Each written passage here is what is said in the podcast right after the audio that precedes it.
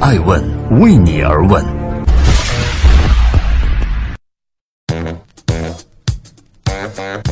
Hello，大家好，二零一八年的十月二十三号，星期二，爱问人物创新创富，欢迎大家的守候。今天我们来聊一聊崔晓波。除了上帝，任何人都要用数据说话。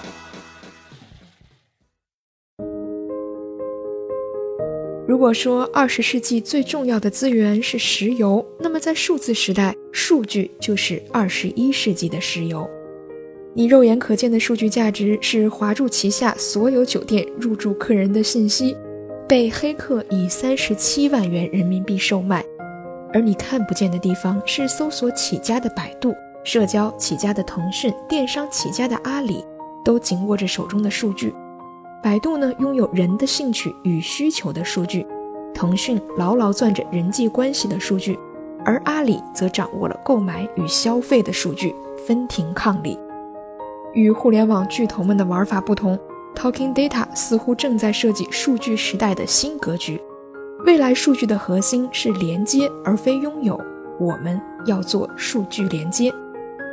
在前不久举行的 T 十一二零一八暨 Talking Data 数据智能峰会上，Talking Data 的创始人兼首席执行官崔晓波公开了以数据智能服务平台为核心的整体平台全景图，并简单的用三个词语对数据中台做了概括：连接、安全、共享。在崔晓波看来，业界对数据共享的误区就在于：我想要你的数据，或你想要我的。这就是个僵局，未来谁也不会拥有谁的数据，而要强调将数据做连接，把所有的身份匹配映射。麻省理工学院的布伦乔尔森教授曾将大数据和显微镜做个类比，用以显示大数据的巨大变革。显微镜把人类对自然界的观察推进到了细胞级别，而大数据呢，则成为人类对自身社会行为进行观察的显微镜。大而无外，小而无内。大数据正在对人类社会与人类的行为进行着精确的改变，而崔晓波和他的 Talking Data 正在改变着整个大数据行业。七年时间，Talking Data 从提供工具方法到打造数据中台，产品与服务在不断的更新换代。然而，Talking Data 的愿景却始终如一：数据改变企业决策，数据改善。人类生活。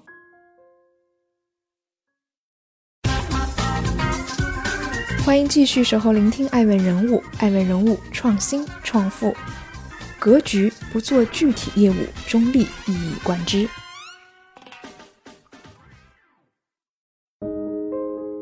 七年前，妻子提醒崔晓波，创业可以，可家中就剩两万块了。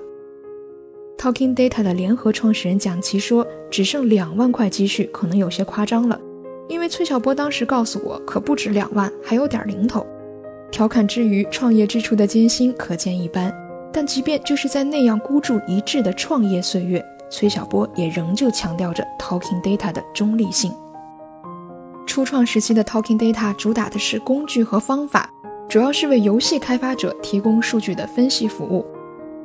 比如通过对某个游戏关卡通关人数的数据统计，对游戏的难易程度进行适当调整，用于提升整个游戏的用户体验。随着客户慢慢的积累，Talking Data 逐渐走上正轨，也掌握了不少游戏行业的数据。这时有人就怂恿崔小波干脆去做游戏好了，哪款游戏卖得好，直接做个代理。甚至还有投资人希望他弄几款游戏直接上市。崔小波说：“当时我们就像个裁判员，天平稍微歪一歪，就会影响到别人的生意。他拒绝这种杀鸡取卵式的发展，从创业一开始就想得比较清楚，不会做任何具体的业务，只提供数据服务。这份工作本身是个慢活，需要中立性。一旦进入某个业务，你可能就失去了中立。在今年的数据智能峰会上，崔晓波公布了与腾讯等方面的合作。”有人评论称，这就是另一种形式的站队。面对质疑，崔小波显得很淡定，也很坦诚。想法真的很简单：谁愿意真的开放数据，谁愿意为实体产业赋能，我就去同谁合作。崔小波的底气当然足，因为他就是这样做的。去年，Talking Data 提出成效合作的概念。所谓成效合作，就是以效果为导向，按实际效果来衡量，打消了企业家们对大数据能否产生实际效果的疑虑。讲求实干是企业家们的通性。崔小波的实用主义方法论再贵，也有大客户愿意买单。不过，要想成为崔小波的合作伙伴，可都要经历一番考验。他们要对合作方的 CEO 进行面试。对此呢，崔小波解释说，第一个要求就是 CEO 必须参与，老大不参与，不相信这件事儿，我是不会做的。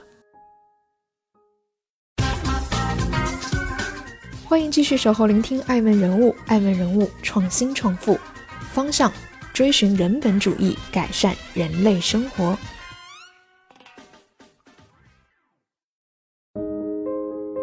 Talking Data 内部有两句话随处可见：数据改变企业决策，数据改善人类生活。前者是毋庸置疑的趋势，企业家越来越依靠数据说话，并非依靠直觉拍脑袋做决断。但对于后者，人们也许会抱有疑虑：大数据是否真的能够解决个体问题？其实七年前我们定下这个目标的时候，也笑着问自己：这可能吗？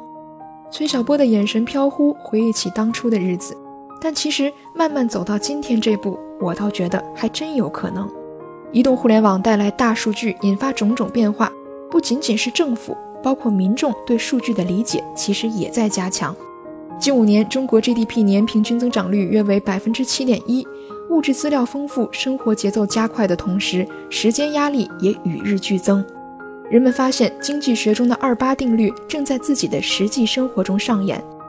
花费百分之八十的时间，却只换来百分之二十的效益。我们越穷越忙，越忙越穷。正如美国富人阶层的精神导师德鲁克曾经说过：“如果你计算一下你的时间，就会发现自己好像把大部分的精力都花在了没有意义的事情上面。个体如此，社会亦然。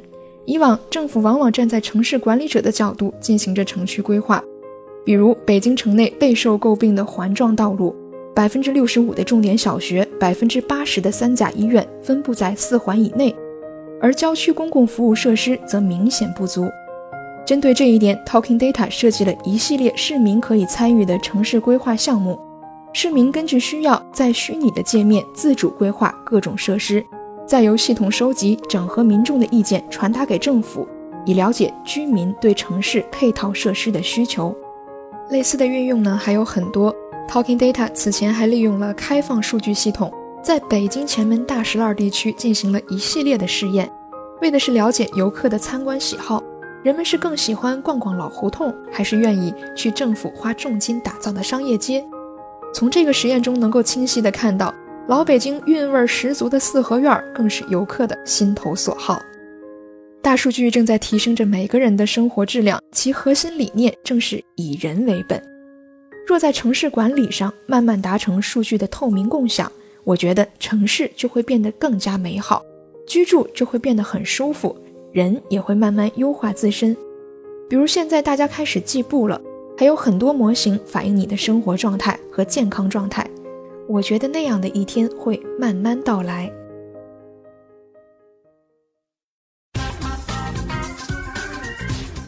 欢迎继续聆听《守候爱问人物》，爱问人物创新创富，边界数据的安全与合规。大数据时代，人们的生活的确比以往更加便利。美团知道你爱吃什么，淘宝知道你爱买什么，而百度知道你想看什么。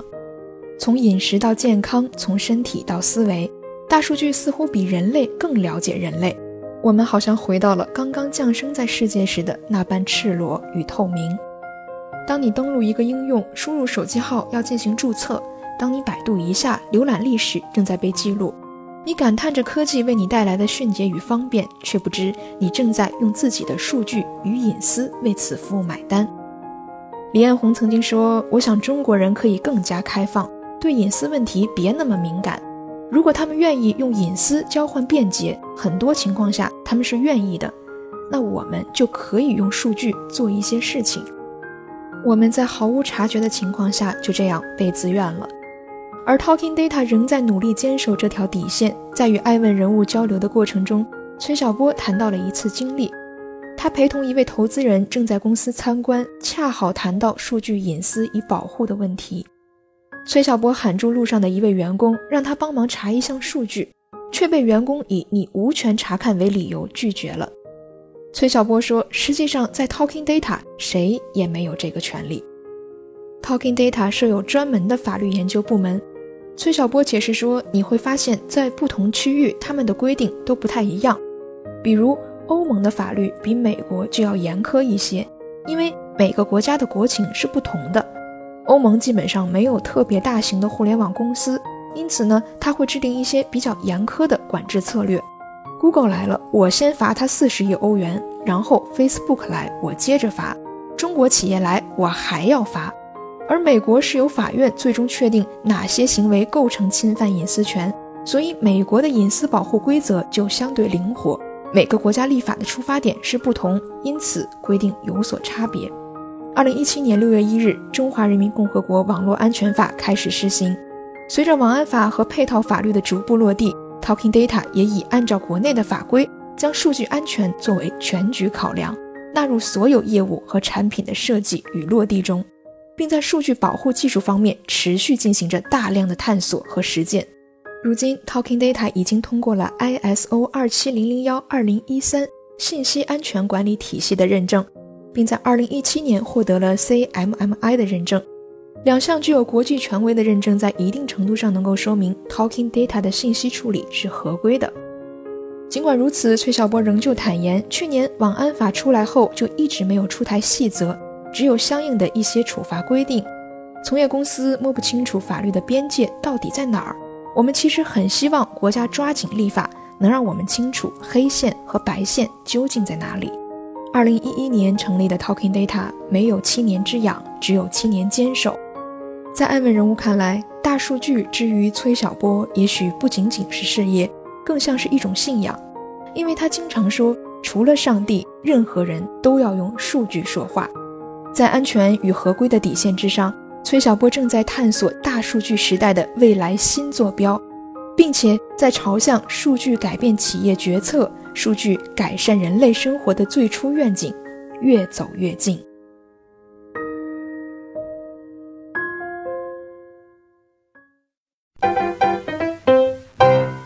爱问是我们看商业世界最真实的眼睛，记录时代人物，传播创新精神。